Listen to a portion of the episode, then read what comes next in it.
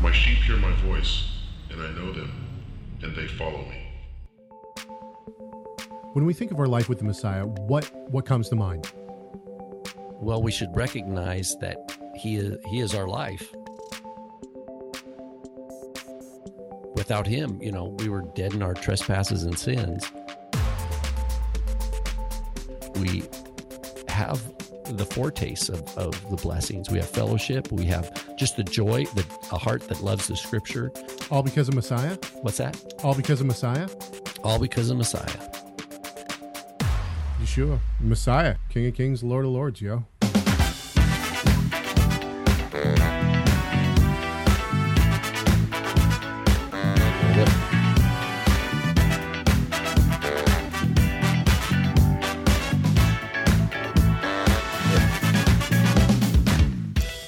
Is Wednesday, October 23rd, 2019. This is Messiah Matters number 276. Wishing my father a very happy birthday. You should too. His email address can be found on our website. My name is Caleb Hegg. And wearing the same shirt I discovered this morning that I wore five years ago in San Diego when uh, Mr. Seymour took our pictures. Maybe you've seen a picture of that. Um, five years later, and I thought to myself, wow, and then I thought uh, you forgot oh, I'm, I'm, Rob, I'm Van Rob Hoff. Van Hoff. There you go. Because I, you know me, rabbit trails. The next thought I had was, I'd rather say, you know, I'll get another year out of this shirt, and I'll buy a book. My video's off, and uh, I'm not sure why. We've been having some weird, weird technical issues this morning. I don't know what's going on. Uh, what up, everybody in the chat room? Good to see you. Conspiracy to to shut us up. That could be it. I'm not. Yeah, my my uh, my audio and video is off by like a good. I don't know, half second. Okay, hang on just a sec. Let's try to fix it real quick. Can we fix it? Why do I have audio video problems? Oh, I don't know. Okay, well, people are just gonna have to endure for a little while. Okay, well, uh, it's been a, a whole week. We've had a week off. How was it? Well, I was wiped. I'm still coming out. You can probably tell, tell my voice sounds kind of groggy. Some kind of thing has been going around. Man, it's wiped me out for several days now. Hmm. That's no good. I got the same thing about two days ago. Yeah. So, boy. Should I try to fix this for real, real quick? What do you think? What would that require? Sure. I don't know. Okay, let's do it. Want to restart? No, I'm not going to restart. Bear with me, people. This will take a few seconds. Okay, now let's go like this. Um, how was your Sukkot? It was really good, but I was sick for half of it, and it rained. It rained, and the wind blew. The wind blew the top off our well, most of the branches off. Yeah, the weather here was horrible. It was just cold and, and rainy. So, okay, I'm almost ready here. I promise. We're uh, the problem is is that uh, I'm it's it hasn't fixed itself. Maybe it'll correct itself shortly. Um, all right, there you go. It's about as good as you're going to get right now. Um, okay, let's uh, let's get to the show. What do we say? Actually, here here's some producers for you. I, I have this idea. I actually have two new ideas, and you can tell me what you think, Rob. This is uh, ideas not just for me, but it's also for uh, for uh, basically our listeners. So what I'm thinking is this: thinking about. Uh, give me just a second here. I'm thinking about making it so that the uh, basically our producers are not just like okay, if you buy a producer credit, it's an associate producer, but if you get if you buy five of them in total, then you become an executive producer. So that's one of my ideas, and I'm not sure what's going to go into being an executive producer. But then my other idea is to make show notes that are, well, basically like send out a note, kind of like what we have right now, and then, um, like make show notes that have like timestamps and and different things, and then actually post them so people can go find them on our website with the show. Oh, thoughts? Well, it sounds cool. Is that labor intensive?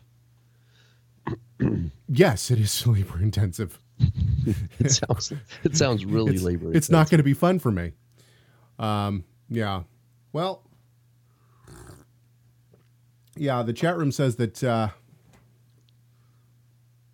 yeah, the chat room says that uh, I can't. Uh, that my my audio's off as well, and I'm not sure what to do about that. I could restart. We could we could shut down the whole thing and start again.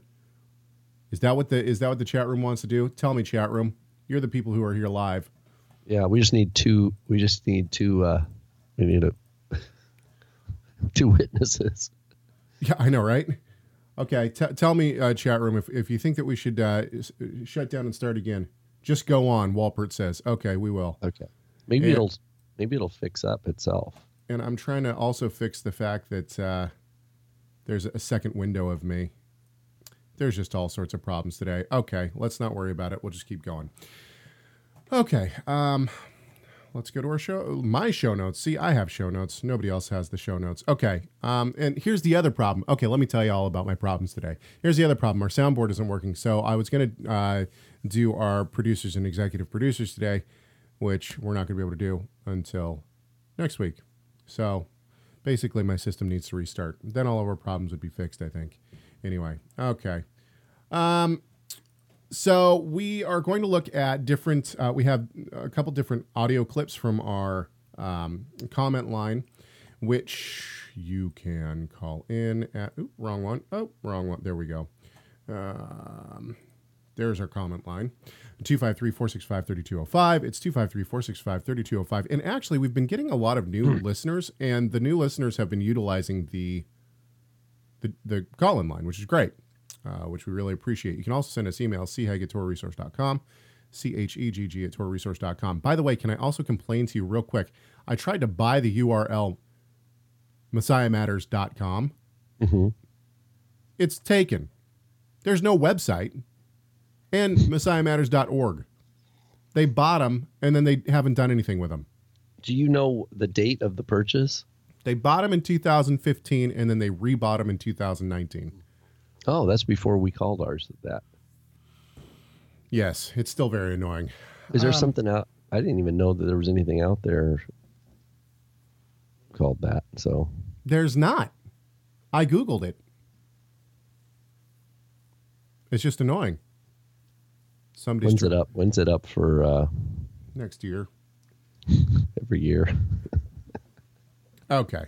Anyway, let's keep going. So today we're going to look at emails and we're going to look at uh, a couple of uh, call in line questions. Cool. And uh, so let's look at this one. When looking at the Tanakh, and particularly portions like Jeremiah 29:11, which I don't have pulled up, I'm th- this show is horrible. I'm all No, I- I- I- I'll get it. Jeremiah 29:11. Oh. Oops. Got to spell it right, folks. Just J E R. Yeah, thank you. thank you, Rob. uh, what are teachers for? Okay. So, uh, especially portions like Jeremiah. Yod Resh. No.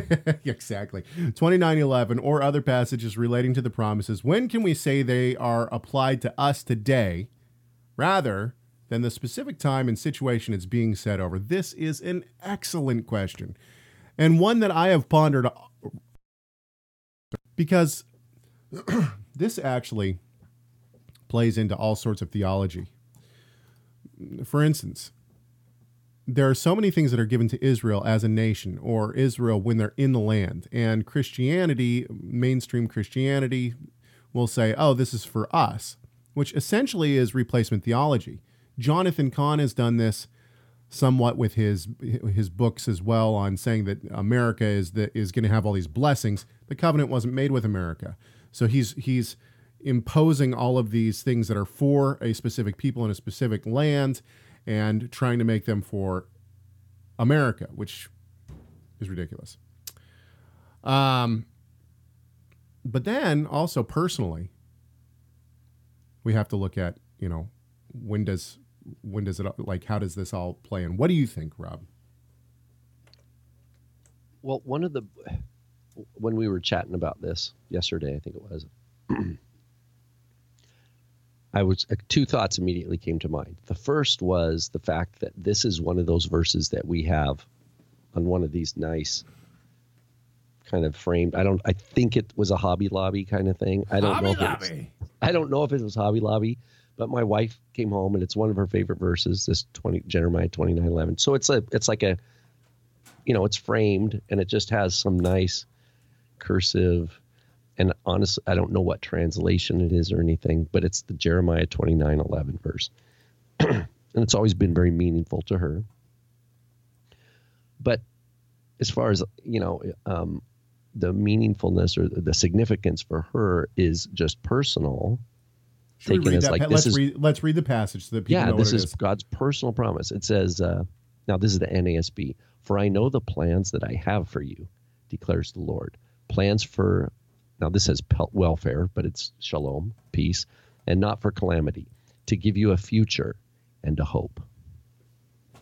And uh, so that's like this anchor verse for um, remembering the goodness of God and his promises, especially when life gets tough. And it's in alignment with other scriptures like, you know, eye has not seen, ear has not heard, you know, nor has entered the heart of the man what God has prepared for those who love him and are called according to his purpose, right? You know, these kind of things that God is good. And that's echoed throughout scripture. But this verse there, for for my wife, I know that she's not thinking, "Oh, this is Jeremiah the prophet wrote this," you know, in the late First Temple era, you know, to uh, the Judeans, you know, in the towards the end, you know, before the Babylonian captivity was to was to come. Right. So, um, so there's no historical context really that's informing its value as as a as a scriptural verse on our wall. But yet it don't it tell your captures, wife that. Yeah, yeah.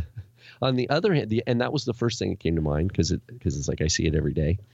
The other is uh, the promise because we've been in Ephesians at at uh, our local community here. We've been reading Ephesians for the last several weeks, and it's one of my favorite in, books of the Bible, by the way. Yeah, in Ephesians, Paul quotes um, the commandment honor your father and your mother. And I don't have it in front of me. You could find it, but it's just it's he says honor your father and your mother. And he says this is the I think he says this is the first commandment with a promise. And he's he's instructing presumably a large if if not mostly gentile, you know, a large probably mostly gentile audience if not completely, probably mostly at least um, Gentile audience, not only with one of the ten words, but with but applying the promise, encouraging them through the commandment right. that there's a promise associated with it, and that why would Paul do that in that epistle unless he believed that this applied to them? And so it, now this doesn't answer exactly the question, but these are two of the main thoughts that came to mind. That certainly, certainly, we have good scriptural ground to see promises as for ourselves. Um, although maybe we could find some that that do not apply to quote the church today. I don't know. What are your thoughts? So my thought is this: I believe that, uh, well, pretty much any Christian uh, church confession that you can find uh, is going to talk about Scripture interpreting Scripture, and this is a, I actually think this is a very important um, point within theology, which is that if you're trying to base a theological premise on one verse, um, you're on very shaky ground. Actually, I can give you an example. For, uh, for instance, you have uh, people who believe that the Sabbath has been done away with, or that I shouldn't say done away with, that the Sabbath has been changed to Sunday. They use this this one passage in Revelation where it says, "And I saw on the Lord's day." And they say this is proof that the that well that's one verse first of all. Second of all it's uh it is we could talk we could do a whole show on that. It, it's not uh, that's not I, I wouldn't base theology on that. Anyway but the point is is that if you're going to uh, look at scripture you find a verse there's 99.9% of the time you're going to find other verses that say the same thing or explain that concept more. And a, a good example of this would be what a lot of people go to when you talk about Torah observances. oh, well, do you mix threads together? Well, yes, there is a verse that says not to mix threads, but then the supporting verse talks specifically about linen and wool. You're not allowed to mix linen and wool. And why is this? Well, we believe it's because the priestly garment had linen and wool mixed. so it's not that you can't mix any fibers together, it's that you can't l- mix linen and wool together. And my response is always, no, I don't buy clothes that have linen and wool mixed together. Um, anyway, I think that when we look at scripture and we find things like this, and you know, let's go back to the, to the example verse. The example verse is Jeremiah 29 11. For I know the plans I have for you. Do we see this in scripture? Of course. God is sovereign. We see this all over the place. God directs our steps, or directs our lives. The sovereignty of God is, is declared throughout scriptures. And Romans, I mean, we could, Romans 9 is a classic example. Uh, Romans in general is a classic example. Uh, there's plenty of other places. Declares the Lord plans for welfare and not for evil. In other words, that God, and we see this as well, right? Those who all things work together for good for those who love God. So this also is supported in other places in Scripture to give you a future and a hope. And what is our hope? Our hope is the kingdom of God right? And we see this throughout Scripture. Every single part of this verse, whether this specific verse is given to Israel at a specific time in a very specific situation, okay, that might be the case, but every single part of this verse can be upheld for believers throughout other scripture. And that's what I think is important. If we're going to take something and say, aha, this this applies specifically to me, okay, that might be the case, but do we have supporting scripture in more than one place? That's what I would look for. Fair enough. Yeah, I think that's good. I think that's good. I think I lost my cursor now. Will you do me a favor and turn your camera sure. a little bit to the? Oh, hang on. Okay, a little bit towards your bookshelf. That way. Yep. Yep, that way. Do it. Let's see. Oh, you're gonna see the back of my screen. That's okay. Hang on just a sec. Wait, wait, wait, wait, wait, wait, wait, wait, wait. Let me, let me. We're gonna try to take my my picture out of here, er, uh, out of your shot. Oh, it's not going to work. Go the other way. Sorry. Go the other way. Other way. Other way. Other way. Right. Keep going. Keep going. Keep going. Keep going. Right there. Okay, fa- family. Here you go. Boom. All right. I fixed one of the problems. I'm happy. Okay, let's go on. Okay. Okay, this is a question that was given to us. So this has actually been posted on our YouTube channel multiple times. This this exact question has been posted on our YouTube channel multiple times. This is the first person to call in and ask the question. So it's uh, this is a great question. And let's uh, let's just go to it. Here you go. Uh, hi, my name is Christopher, and I was listening. I'm, I'm relatively new to uh, observing the Torah. Uh, I'm really grateful for your guys' show. But I was listening to something you guys were discussing, uh, two house theology, and you said that the split between the North and South was not from God. But mm. um, I did want to ask you about in First Kings, uh, chapter 11, verse 26 through 40. Okay, hang on just a sec. Before we go to all of the scriptures that he's going to mention, and this is a great comment, and a, and I love that he's actually taken the time to find the the scriptural verses that he's that he wants to reference. This is great. But with that said, I, I think for those who are new to this channel and or new to Torah observance, or maybe you're not, maybe that's not in your what you're after. Maybe you're just part, you know, part of a normal, uh, traditional Sunday Christian church. Okay, but you found this channel and we keep using this word two house.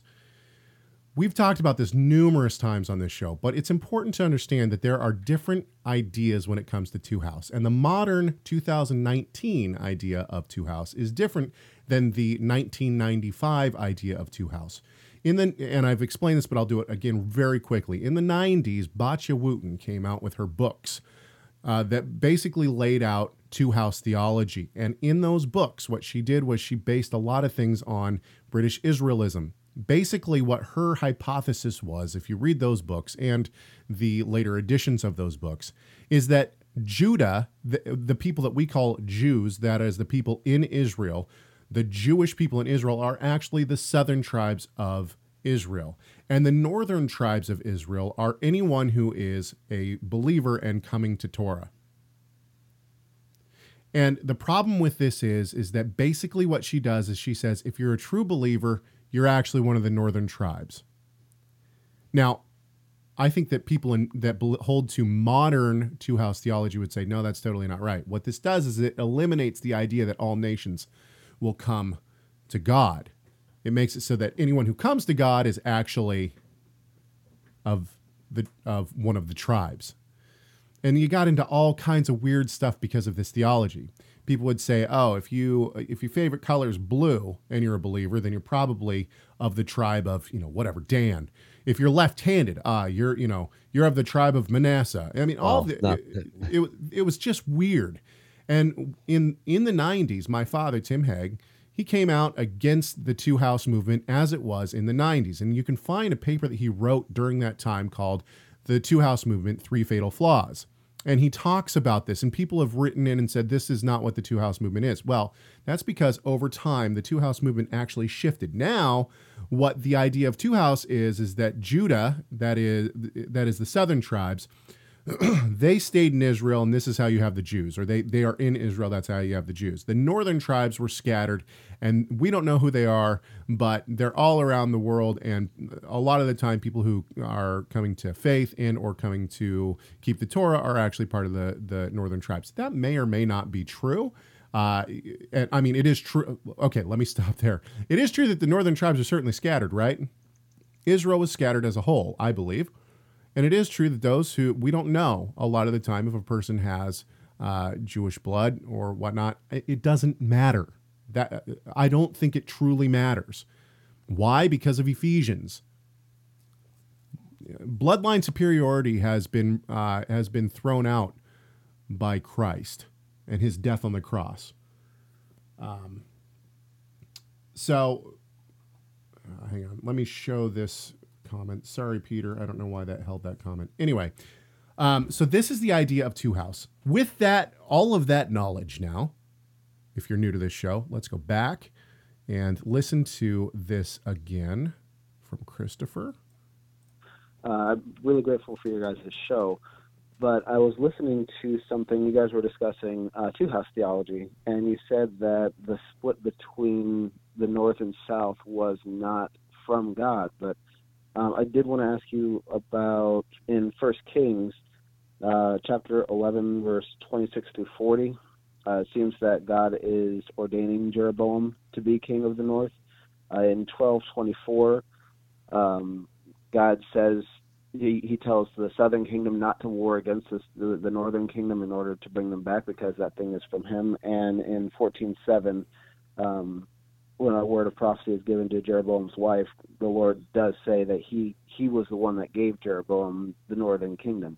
Um, so I, I, guess I was wondering if you guys had answered those kind of uh, questions we have, we have in a, a, later show that I haven't gotten to yet, or what. But uh, you guys can answer this. I'd really appreciate it. Yeah, I'll answer this because I'm the one who actually made that comment. Um, and I, admittedly, my choice of words was definitely wrong. When I say that it wasn't from God, what I mean is that God's original plan was not to have one nation split into two to make two nations. God's, uh, I mean, obviously, God is sovereign. He ordains all things. He knew that it would happen. But it was done because of, it was done because of sin. In other words, God's plan is to have one nation. That nation is Israel. It's not Israel and Judah, it's Israel. And that nation, and how do we know this? We see this in Jeremiah 31 31 and following, right? The new covenant is given to the house of Israel and the house of Judah. And then all of a sudden, once it's given, where's Judah? Judah disappears. Why is that? Because the two under the new covenant are reunited and there is no more Israel and Judah. It's just one nation. So, my point in saying that it was not of God, certainly God split the nation into two. Certainly God ordained that. Certainly God is the one who did that because of Israel's sin. There's no doubt about that. And, and, and Christopher here in this comment is absolutely right. And so I miss my wording was not correct. My point is is that what God's structure was was there for to, was for there to be one nation, and that nation was Israel. And it was only because of Israel's sin that it was split into two nations. And and now, once the new covenant comes in, once Israel comes to a uh, a faith in the in the risen Messiah, and accepts the risen Messiah, and Paul talks about that day as, and then all Israel will be saved under the new covenant. There is no more Israel and Judah. It's all one more nation. It's all one nation again.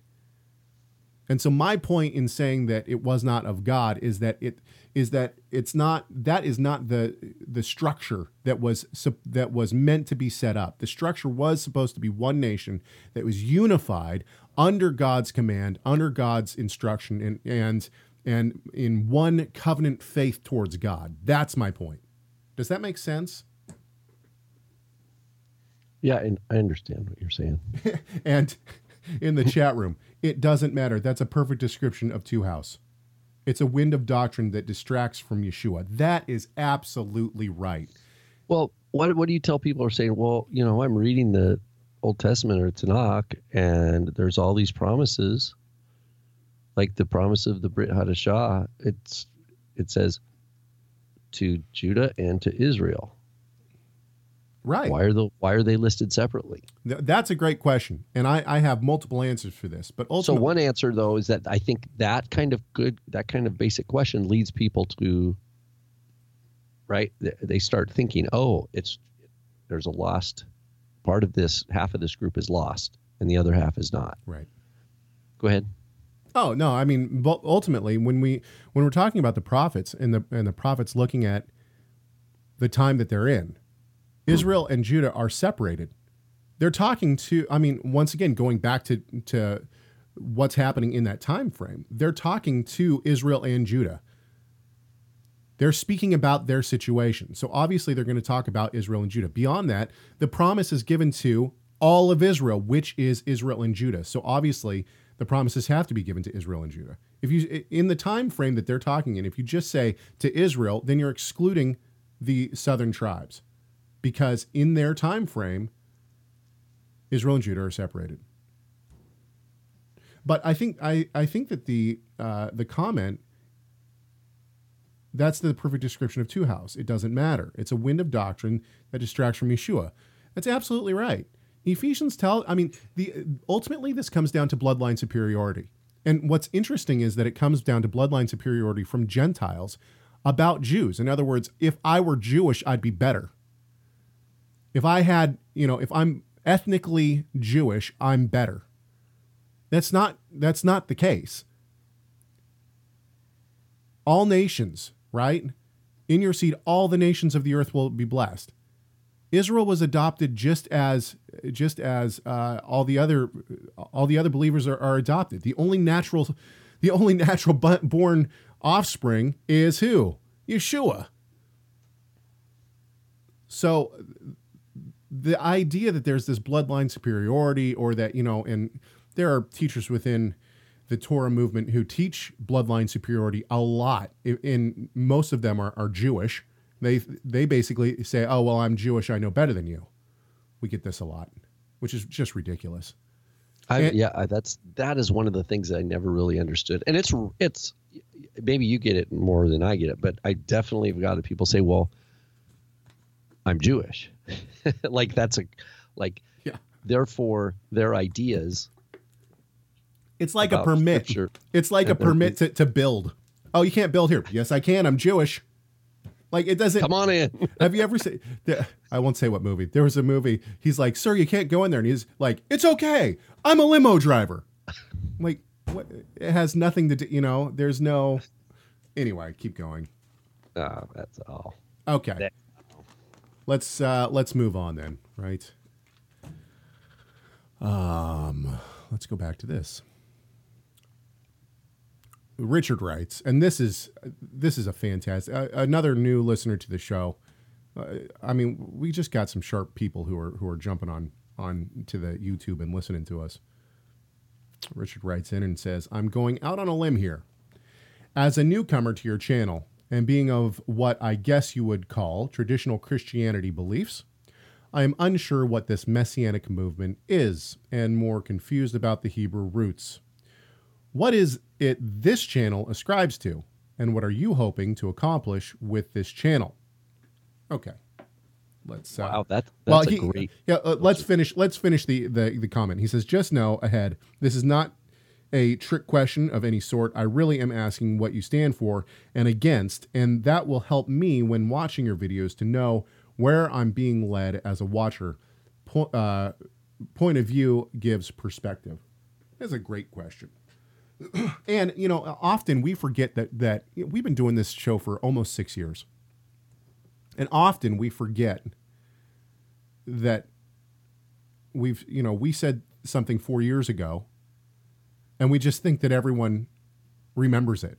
So it's you know we often forget that there's new new listeners. You want to start, or do you want me to? I'm just sorry. I'm laughing how you talk, and then the mouth is different. I'm sorry. I, I don't know. Is mine doing the same thing? No, yours is on. It's we're switched. Normally, you're the one who's off, and I'm the one who's yeah. on. Okay. It's about time. Tables have turned. I know, right? Uh, okay, so the first two was it? Uh, what was it? First, it was what are you what are you aiming to accomplish? Well, okay. What do you stand for? Well, uh, let, let's start with, and I know that we've described this probably in the in the last show, or what was it, two seventy five? I think in two seventy five we described this. What is the the the messianic movement? Okay, let's describe this very that, quickly. I can't. I don't know that I can define the messianic movement. I can define the messianic. It's a diffuse. Yeah, I the the we we can give you what the lead the the largest. Well, I mean, people could say this about Christianity, then point to the Catholic Church. The largest messianic um, organization today in the United States is the UMJC. The UMJC believes that the Torah was given to Israel as an identity marker to be distinct and different from the Gentiles. This, by the way, is not what Torah Resource, which is the company we work for, uh, believes. But uh, the UMJC believes that the Torah was given to Israel as an identity marker, and therefore the Jews today should keep the Torah to be distinct from the nations. Not the, in their mind, it has nothing to do with sanctification. Um, and therefore, and do they say it's obligatory? I don't think they. I, I don't think they would even say it's. I think the yeah the UMJC would I believe would basically say we you don't if you don't keep the Torah, it's no big deal. It's just and they have rabbis, right? I don't. Do they have women rabbis? I don't think so. Okay, so they're shaped by rabbinic tradition to this degree. They will. They have rabbis, so they have ordin- rabbinic ordination. I believe some of them have conversion. In other words, if you're a Gentile, and I I know this this can happen. Let's say there's a, a, a Jewish woman who's already married to a Christian man and they're both believers. They might say, well, you know, if you're going to, you know, be part of this group, you need to have your, your husband needs to convert. Right. To Judaism, to their brand, right. and become quote Jewish. Now that would not probably qualify them to move to Israel or anything. Uh, by well, maybe they could do it if anyway if if you convert, you're now no longer Gentile, but you're Jewish in their eyes. So these are things that did not. These are things that they cherry picked from rabbinic tradition and tried to make fit in the world of believers in Yeshua. And I'm absolutely, I, am like totally against that uh, on like just basic principles. So that's one thing we're against. Um, and even though some would say, oh, Torah Resource and UMJC, they're both within the Messianic movement, I'd say, okay, sure, I can accept that. But does that mean we all stand for and against the same things? No, not Peter, at all. Peter asks a great question about conversion. Does that mean that you're that's when you're born again? In other words, there's one baptism, right? One baptism, one Lord. And uh, no, but you got to tell, but tell that to the UMJC. I, that's exactly. But Yeshua also said, don't, don't, don't be called a rabbi. Right. Okay. So so that that's so Torah Resource, who we work for, stands against the idea of conversion. We also stand against the idea that the Torah is an identity marker for Israel.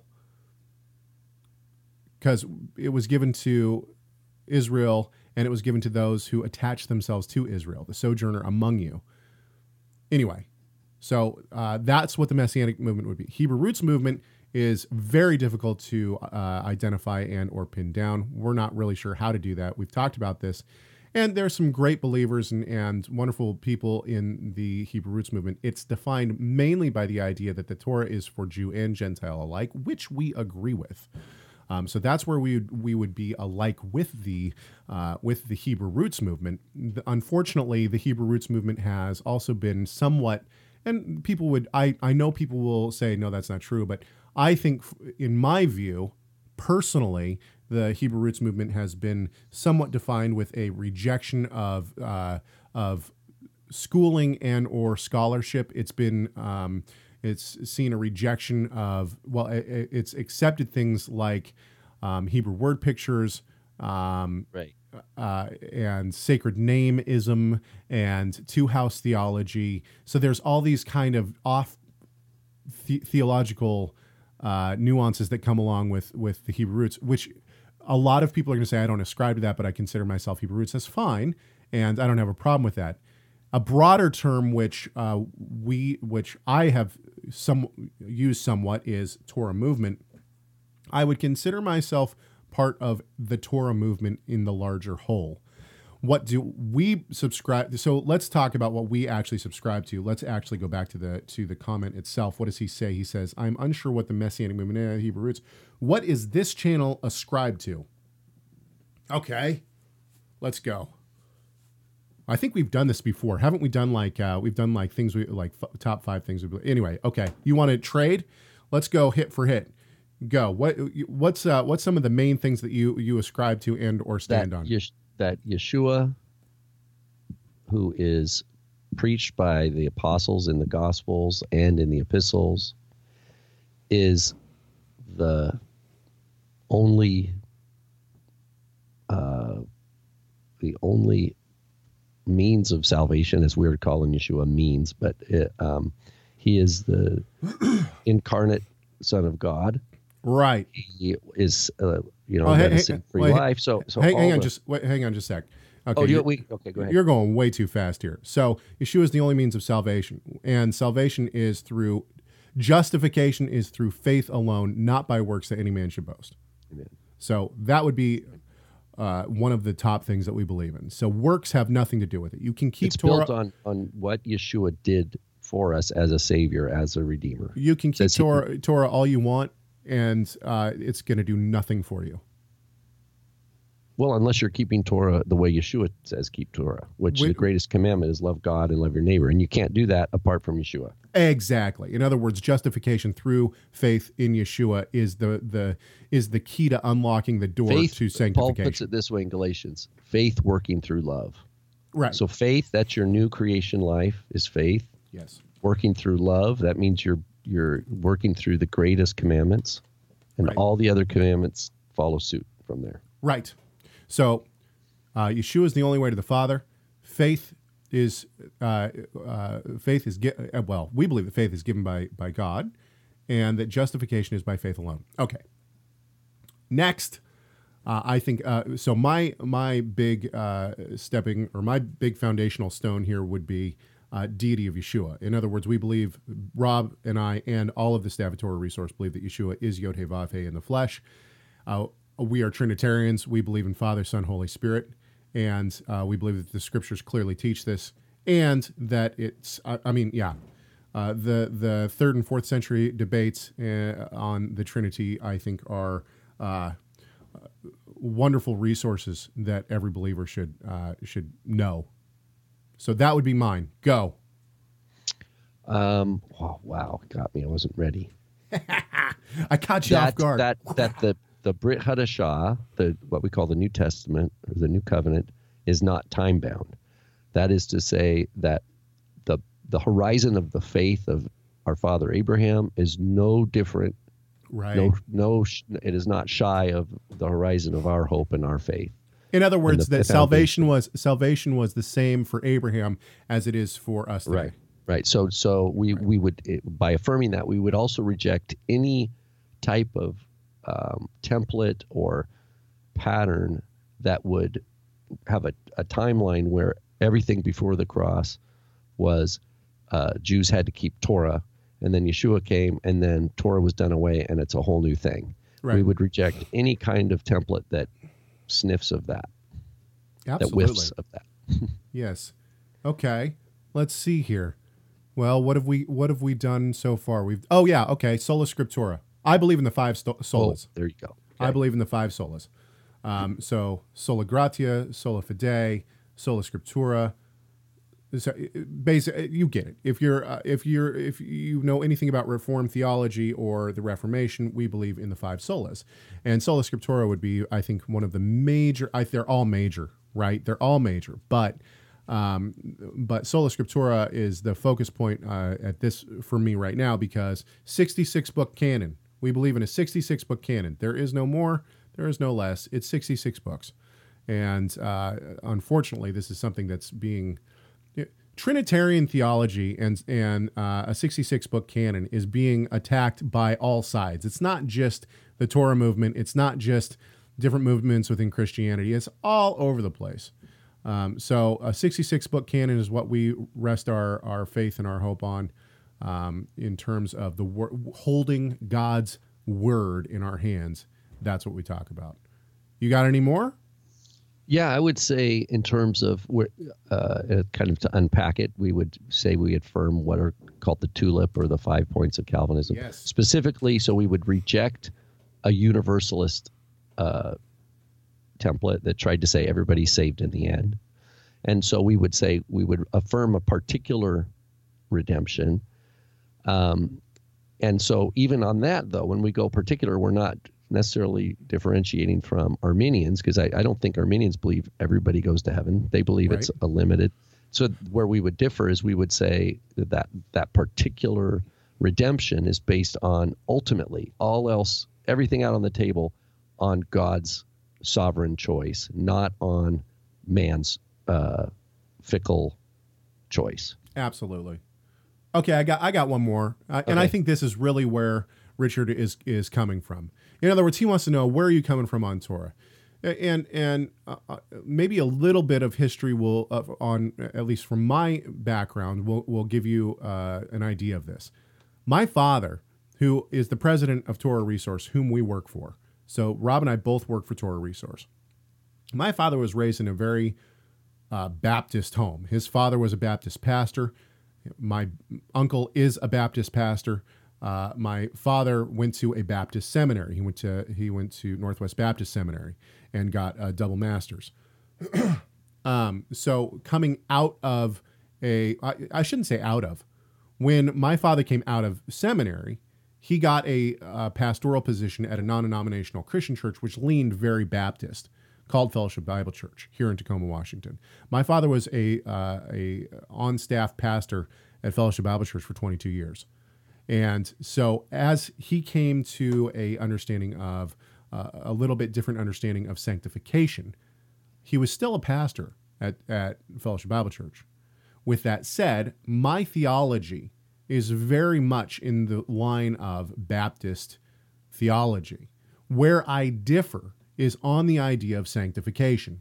And and basically we can break this down to a couple of different things. This in the end does affect things like our idea of eschatological events and things like that. But ultimately, we can say that we're Sabbatarians. That means that we keep the Sabbath on the Saturday on Saturday. So we believe that the Sabbath should be kept on Saturday. Now, this a lot of people, a lot of Christians are going to say, "Oh, oh, you know, this is a horrible, horrible injustice. The Sabbath has been done away with." Well, um, you know, there's a lot of sects of Christianity. Presbyterianism, for instance, eh, they're Sabbatarians as well. They just keep it on Sunday. There's Seventh Day Baptists. They keep it on Saturday. Um, there, there is, you know, and I think that there's a, um, you know, I think that there's a renewal of people coming to a more, uh, a better understanding of the Sabbath, whether they keep it on Saturday or, or Sunday. However, we personally are Saturday Sabbatarians, so we keep the Sabbath on Saturday. Beyond that, we uh, we keep a kosher diet, and not kosher like it has to have a kosher stamp on it. I think a lot of our listeners probably wouldn't even know what that is. Basically, we don't eat pork or shellfish. I mean, that's the easy way to say it. and uh, then we uh, keep the biblical festivals. And one of the things I I think it's actually an injustice to uh, Sunday mainstream Christianity that they've done away with the with the uh, biblical feast days, and the reason why is because I think that it's a beautiful picture of our salvation, and it, every single festival focuses on Yeshua and the work that he did on the cross. Whereas you have other festivals within Christianity that aren't necessarily that way. And maybe I shouldn't say that. I mean, they Christianity has attempted to focus Christmas on the Messiah and the birth of the Messiah. And obviously, I believe that Easter comes from Passover, which is a celebration of the Passover and Exodus itself, but also of the resurrection of, of Christ. Um, I think that the idea of bringing in festivals like Halloween is a horrible, horrible injustice to the faith.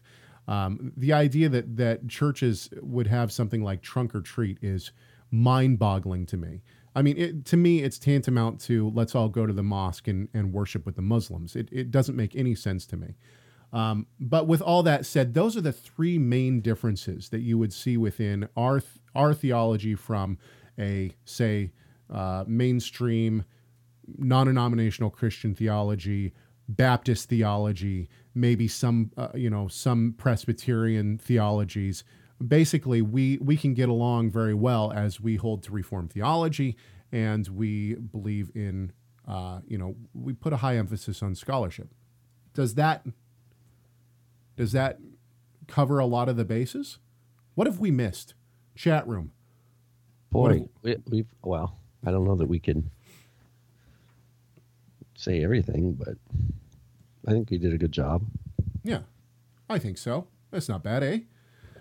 Okay. Oh well, you know, and maybe one other thing is that we believe that the back to the this is a footnote on Caleb's comment about the canon, the 66 book canon. We affirm that the original languages is is the crucial um, is actually where we're interacting with with the Word of God, whereas the translations are very important and wonderful and valuable and needed. They're part of how the Lord, you know, made he, out of His wisdom the body to be to be uh, peoples from all different languages, tongues, and cultures, right? And so we need the translations. However, we uphold the, the privileging of the original languages always take priority over any translation. And that this is the area where we get into interpretation, we get into criticism of translations.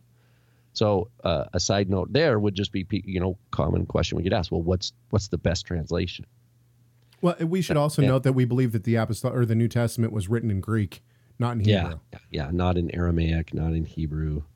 Those are just, those are fringe those are not those remind me of the when sorry to say it again, but when we think of Hebrew roots, but some even in the what I would think more messianic Jewish, I'll see that sort of thing. Right. People who, who are they dabble in, uh, they flirt with these kind of silly things, you know, distractions. So I want to go back to Richard's question though, because we didn't answer the whole thing. He said, "What is the this channel ascribed to?"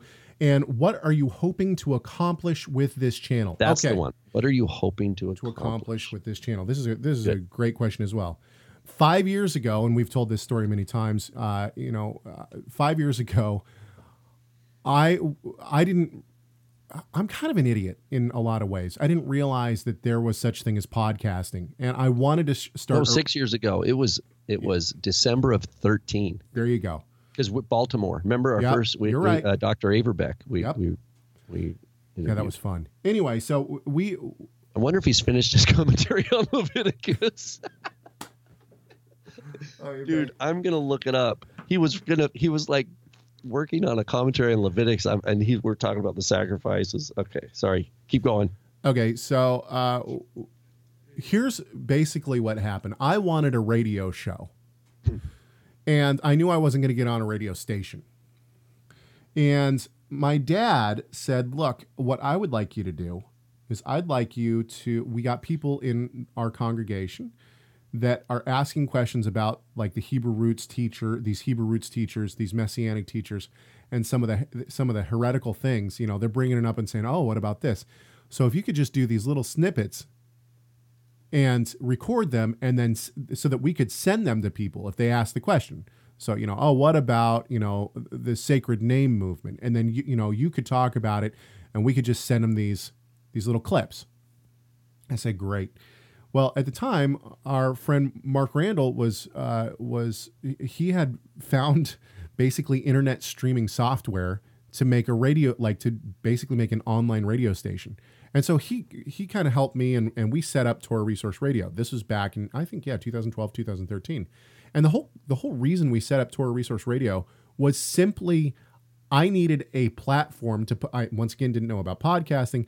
I needed a platform to put this show onto. And so we created a ra- an online radio station which streamed 24 hours a day, 7 days a week. And we did that up until last year. And and uh, we we shut off the radio station and, and it wasn't viable anymore. And we didn't need it anymore, honestly. At the time when we started the show, the point of the show was simply to be able to make shows that we could send to people and I honestly thought I honestly thought we'd have maybe 15 to 20 people from my dad, the community that my dad pastors. I thought we'd have 15, 20 people listen to the show. And that would be it. And I would know all of them. And I'd go on Saturdays. And it'd and, be fun. And yeah. they and they would say, Oh, I really liked your show. What about this? And then we would, you know, and we could just kind of talk about it. I had no idea, you know, and I mean, when you look at other Christian, uh, Christian messianic, whatever podcasts, we're, we're very small. You know, I think we have four thousand. We just hit four thousand subscribers uh, today on on YouTube, which uh, to me is just absolutely mind blowing. So that was yeah. the, I know that's probably small beans in terms of what you know big productions do, but yeah. So this is so just there, there's there's some inside jokes that people need to understand. We, uh, at one point, we could see how many people were listening at, at one time on the radio station, and at one point, we turned we turned on the statistics and realized that there was 36 people listening to us, which at no, the no, time no. that's okay. This is funny because we're gonna have different oral histories. Go okay, ahead. You, go well. Okay, well, I, I, uh, the way I remember it is that we we saw 36 people listening, and we said we have 36 listeners, and this became the joke that there was only 36 people listening. I thought it was someone who I think it was Shapiro or Shapira or whatever it is who yeah, said, "Oh, they probably only have 36 listeners anyway." Like cuz we had poked no, I think Some- I think he said 50 listeners because in the intro to one of our shows, I said he said we only got 50 people listening. That's I, okay, I think we're. I I'll think he's being that. gen- generous that's what it is. Yeah. Okay. And- because we we turn. I I saw that we had 36 people listening at one time, and it's I so said, funny because then someone at some conference they came up and we had this we had a bumper sticker i'm one of the 36 yeah, and we had someone like lois you know from oklahoma like she she emailed right away. She's like i'm number 23 and i'm like okay. So we re- so we, we you know we reserved that for her. But then somewhere at some conference we had these bumper stickers i'm one of the 36 and there was a guy there oh this must mean this must be a referral to the 36 tzaddikim yeah. It was so the 36 righteous okay. But check this in, out. in, in Jewish mysticism. We're like, uh, no.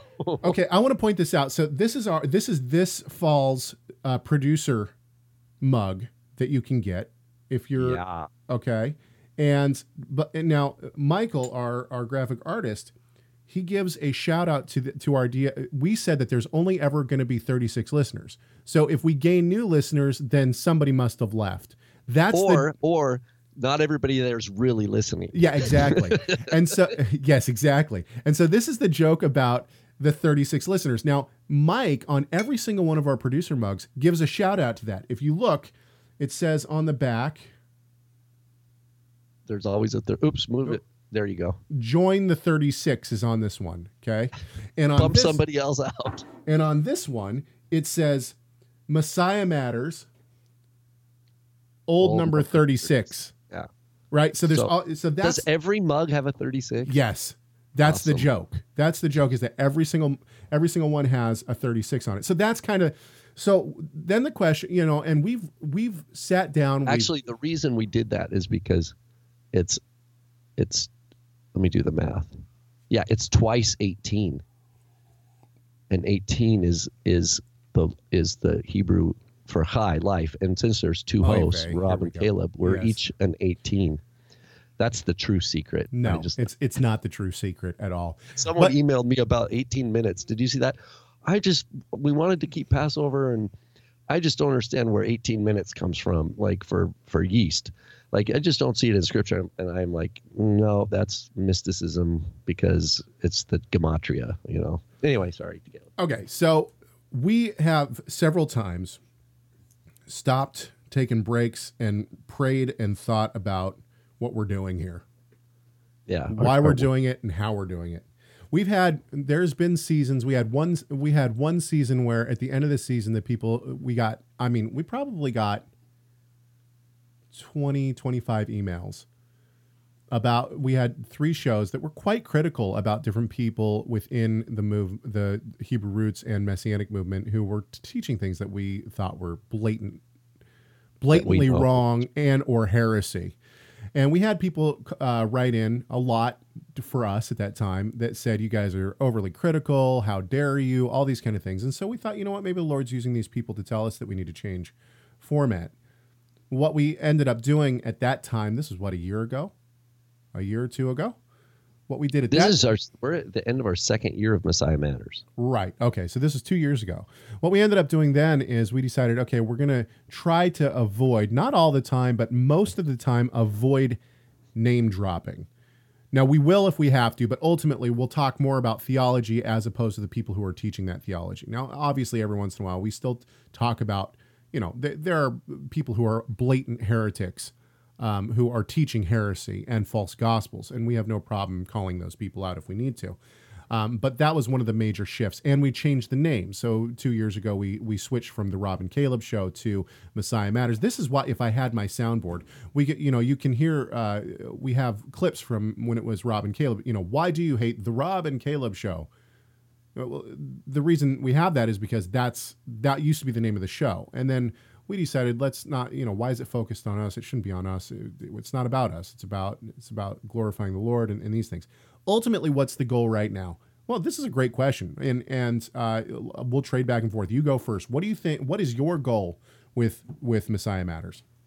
my goal in a way i feel like we've got a tent and i'm just all i'm doing is i'm kind of like a tent tent post i'm either a tent post or a tent peg in other words i feel like i'm my job is to is to hold hold ground hold space for for all the things that we said we're for and against is to just is to stand that ground and so sometimes we, we'll repeat ourselves. And at first, like learning this whole podcast thing over the last six years, it's like, well, we already talked about that. We already talked about that. And as Caleb mentioned, new people, we realize that often, apparently, in podcast world, the the the people who are you know doing the talking end up, you know, it's it's just kind of common knowledge that you end up repeating yourself, and that that's not a bad thing. I originally thought, oh, we don't want to talk about this again. But what I realized, and it's the same reason why we need, well, why we need or why we have 50 plus English Bible translations, is because there's this this turning, the language shifts, the audience shifts, and we're all imperfect listeners. We're all imperfect in our listening. So someone might listen for 20 minutes and they cap they just walk away with one point. And even though we talked about a bunch of other stuff, they it's just that one point that that sunk in and that's what they're occupied with now and so um, sometimes that repetition but what seems like repetition to us really it doesn't sound like repetition to listeners because the audience is such a dynamic Right. um, uh, plus we get the feedback that helps us sharpen i think i've become a better I think Caleb and I have been better, grown better at interacting interacting with one another. We've had criticisms about me. I'm a rabbit trail guy. People saying, you know, you could make your arguments a little more sharper. Here's how you do it. So we're definitely have a learning curve. But in terms of purpose, I feel it's not like gaining new ground. I feel like it's holding space, really holding ground. I okay. I, I want to address a uh, comment in the chat room, and then I'll tell you my my my goal with this show. Comment in the chat room is one of the first videos I ever saw was the, was one on Monte Judah, and that video is called "Why Monte Judah is a False Prophet." And I know many hated that, but it was a blessing to me when I was trying to sift through all this. Well, I'll switch the crud. Um, that video, one of the reasons that I have left that video up, and uh, it, you know that video has gotten so much hate. There's a lot of people who just really, really dislike that video and our stance on Monte Judah and, and his false prophecies. That video um, some of my dear, dear, dear friends, uh, Shaparskis, they, they, uh, husband and wife, they were living in this area. They, uh, totally separate from each other, started looking into the idea of the Sabbath, and uh, they were looking online, separate from each other, not knowing. And hmm. the wife, she found that video she, first she went to Monte Judah. She saw Monte Judah in one of his videos, and in the suggestions was our video on why Monte Judah is a false prophet. And she clicked on that and she watched it and she just went down the rabbit trail of the Rob and Caleb show slash Messiah Matters. Oh. And ultimately, both of them called my dad's congregation like a day apart from each other asking directions. And they still hadn't talked they, to each and other. And then they found out that they were both looking at the same thing, you know, and they came. They wow. they were part of my father's congregation and ultimately part of uh, the group that that we started. And they uh, for you know two three years, and and they've become very very dear friends to me, and uh, just wonderful believers in the Lord. And uh, so you know, that's one of the reasons that I have felt that that video has served a purpose. I've I've heard a lot of people say, "Oh, I saw your video on Monte Judah." A, a, lot of people are very critical of it. A lot of people say, "Thank you so much for it." So anyway, um, my goal in this show—that's a great question. My goal in life after I gave my life to the Lord was to try to give people the gospel. That's my goal in life is to give the gospel. And i have a lot of different avenues to do that. And the lord has so graciously blessed me to be in a position to uh, do that for a living and to i mean i don't make a whole lot of money but it's enough to sustain. And that's just been a wonderful blessing for me and, and my family and my wife.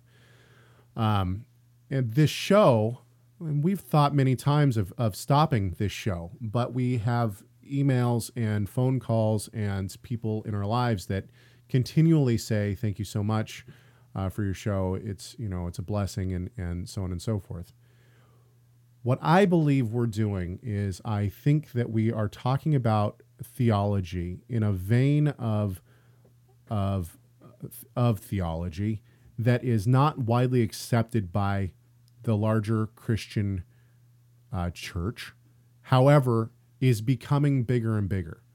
And just like in the Reformation, when you have new ideas and, and new shifts within theology within the church, like the Reformation, you have these errant offshoots that go way into the weeds. The problem with the Torah movement as a whole, the overarching Torah movement, whether it's Messianic Hebrew roots or other, um, is that there is this lack of scholarship and lack of ability to discern. And I think that's for multiple reasons. But ultimately, what I want to do and my hope in this show is to be grounded on the things that matter, which are sola scriptura, sola fide, um, and the idea that salvation is through Christ alone, and these things and still be able to uphold the idea that that the Sabbath is a good thing. You know, I was reading Isaiah 56 the other day. I just don't understand how anyone can look at the Sabbath and say we shouldn't be keeping this when you read things like Isaiah 56. So, um, or or keep the festivals. You know, how much have we as Torah observant believers, Christians, whatever you want to say, how much have we learned about the Messiah through the festivals, and the idea that there are believers who are not um, are not gaining from those same things is is honestly a little bit sad to me. So the goal for me is to be able to hold to decent and strong biblical theology while at the same time being able to say, I think that these things, that is, things like Sabbath and festivals, are important and part of God's sanctification. And then be able to give that to other people and say, you know, this is good theology. The, this here is good theology. Let's interact with with you know modern Christian scholars. Let's interact with the original languages. Let's interact with theology, good theology, and see how this all how, how this all reconciles itself with with its you know with how the Bible can be reconciled to itself, which I think it certainly can. I don't think the Bible uh, contradicts itself. Does that make sense? That's my goal: is to try to be a, a light and a rock of of and a help to people who might be struggling um, in these kind of things. But at the same time, I think that it's you know we're starting conversation. I think we're helping start some conversations because I think this pendulum swing of like, oh, you're, you know, the, the modern uh, Sunday Christian mainstream Christianity is over here. Then you got these people who say, oh, you know, and it swings way over here, and it's like, oh, Hebrew roots to the max, you know, two house theology, sacred name.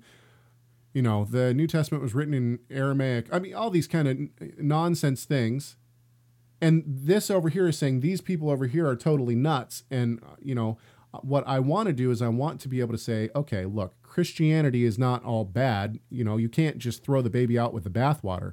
Just because you want to keep the sabbath doesn't mean that your christian friends are, are you know heretics. That's nonsense. At the same time just because these people have you know for those who are in the mainstream christian church those who are keeping the Sabbath and or you know want to keep a you know keep the Passover, have a Passover meal or something like that, doesn't make them heretics. You know, so where's the middle ground? And that's what I'm trying to. I'm trying to stand on the middle ground and say, come on, guys, let's all let's all hold hands and, and figure out how we can let's all get along, right? Okay, well, we've gone long enough. We have one more audio clip. It's on the Zadokite calendar. And um, I think that we should uh, hold it for next week. What do you think? Sure. Sounds like a good idea. All right, let's hold it for next week. I hope that that answered some questions for some people, and I hope that uh, next time our my audio is not off. That's hey, on uh, thinking back to our full circle, thinking about San Diego, I might wear oh, this yeah. shirt again. Nice. I might have to just wear this shirt. Yes. Hey, uh, are we going to do a live broadcast at all, or what? What do you think? Have you have you given any thought to what we might do. We're it'd be mid November, mid to late November actually, second half of November. Um, uh, we certainly can. I think what we've done is in the when we were in uh, Denver, we used your phone and did a, a occasional updates. Yeah, and, and now I've streams. now I've switched from Apple to uh, to Samsung, so I have a good video camera that we could actually use. um, by the way, I, I also want to, uh, yeah, we certainly can do that. We'll talk more about that. One of the things I want to also say is that if you are one of our monthly supporters, which means that you give $5 a month or more to Messiah Matters, you can do that by going to Torah Resource and, and then clicking on donation and going to donation options. Um, if you are one of the monthly supporters, then you have access to Messiah Matters More, which is a, a, a, page on Torah Resource where there's extra content. If you are one of our supporters and you have not checked it out in the past couple weeks, you definitely should. I put the first lecture from Rob's Ontario trip up there. I'm uh, almost done with his second lecture. I'll put that up there as well. We did a 18 minute uh, extra broadcast last week when we didn't have a show on Trinitarian theology, and I thought that was that was a really fun little uh, 18 minute snippet that we did. I I thought it was fun for me, and um, so if if you're a supporter uh, please go and check that out because we have been putting stuff on that page. And also, if you're not a supporter and you want access to that page, as little as five dollars a month, think of this: a a grande latte, you know, uh, at Starbucks is going to cost you around six bucks. That's a dollar more than having access to Messiah Matters More each month, just one a month. So it's worth it, right? Okay, it's been fun. Um, yeah, we'll be back next week, and we have, you know, we have some stuff to talk about. I think I'll probably start thinking about show notes in that way, in the way that we talked about, and uh, maybe by next week I'll have a, a, plan on how to do that. And uh, next week we will give a tip of the hat to our associate and executive producers. And so, uh, if you want to be a part of that, if you want a message read on air, and if you want to choose some sound bites for us to play on air, then go to uh, TorahResource.com, click on or hover over media, go down to Messiah Matters, and all the information is on that page. All right. It's been fun. We hope that this conversation has glorified our great God and Savior, Yeshua the Messiah. Why? Well, because Messiah matters.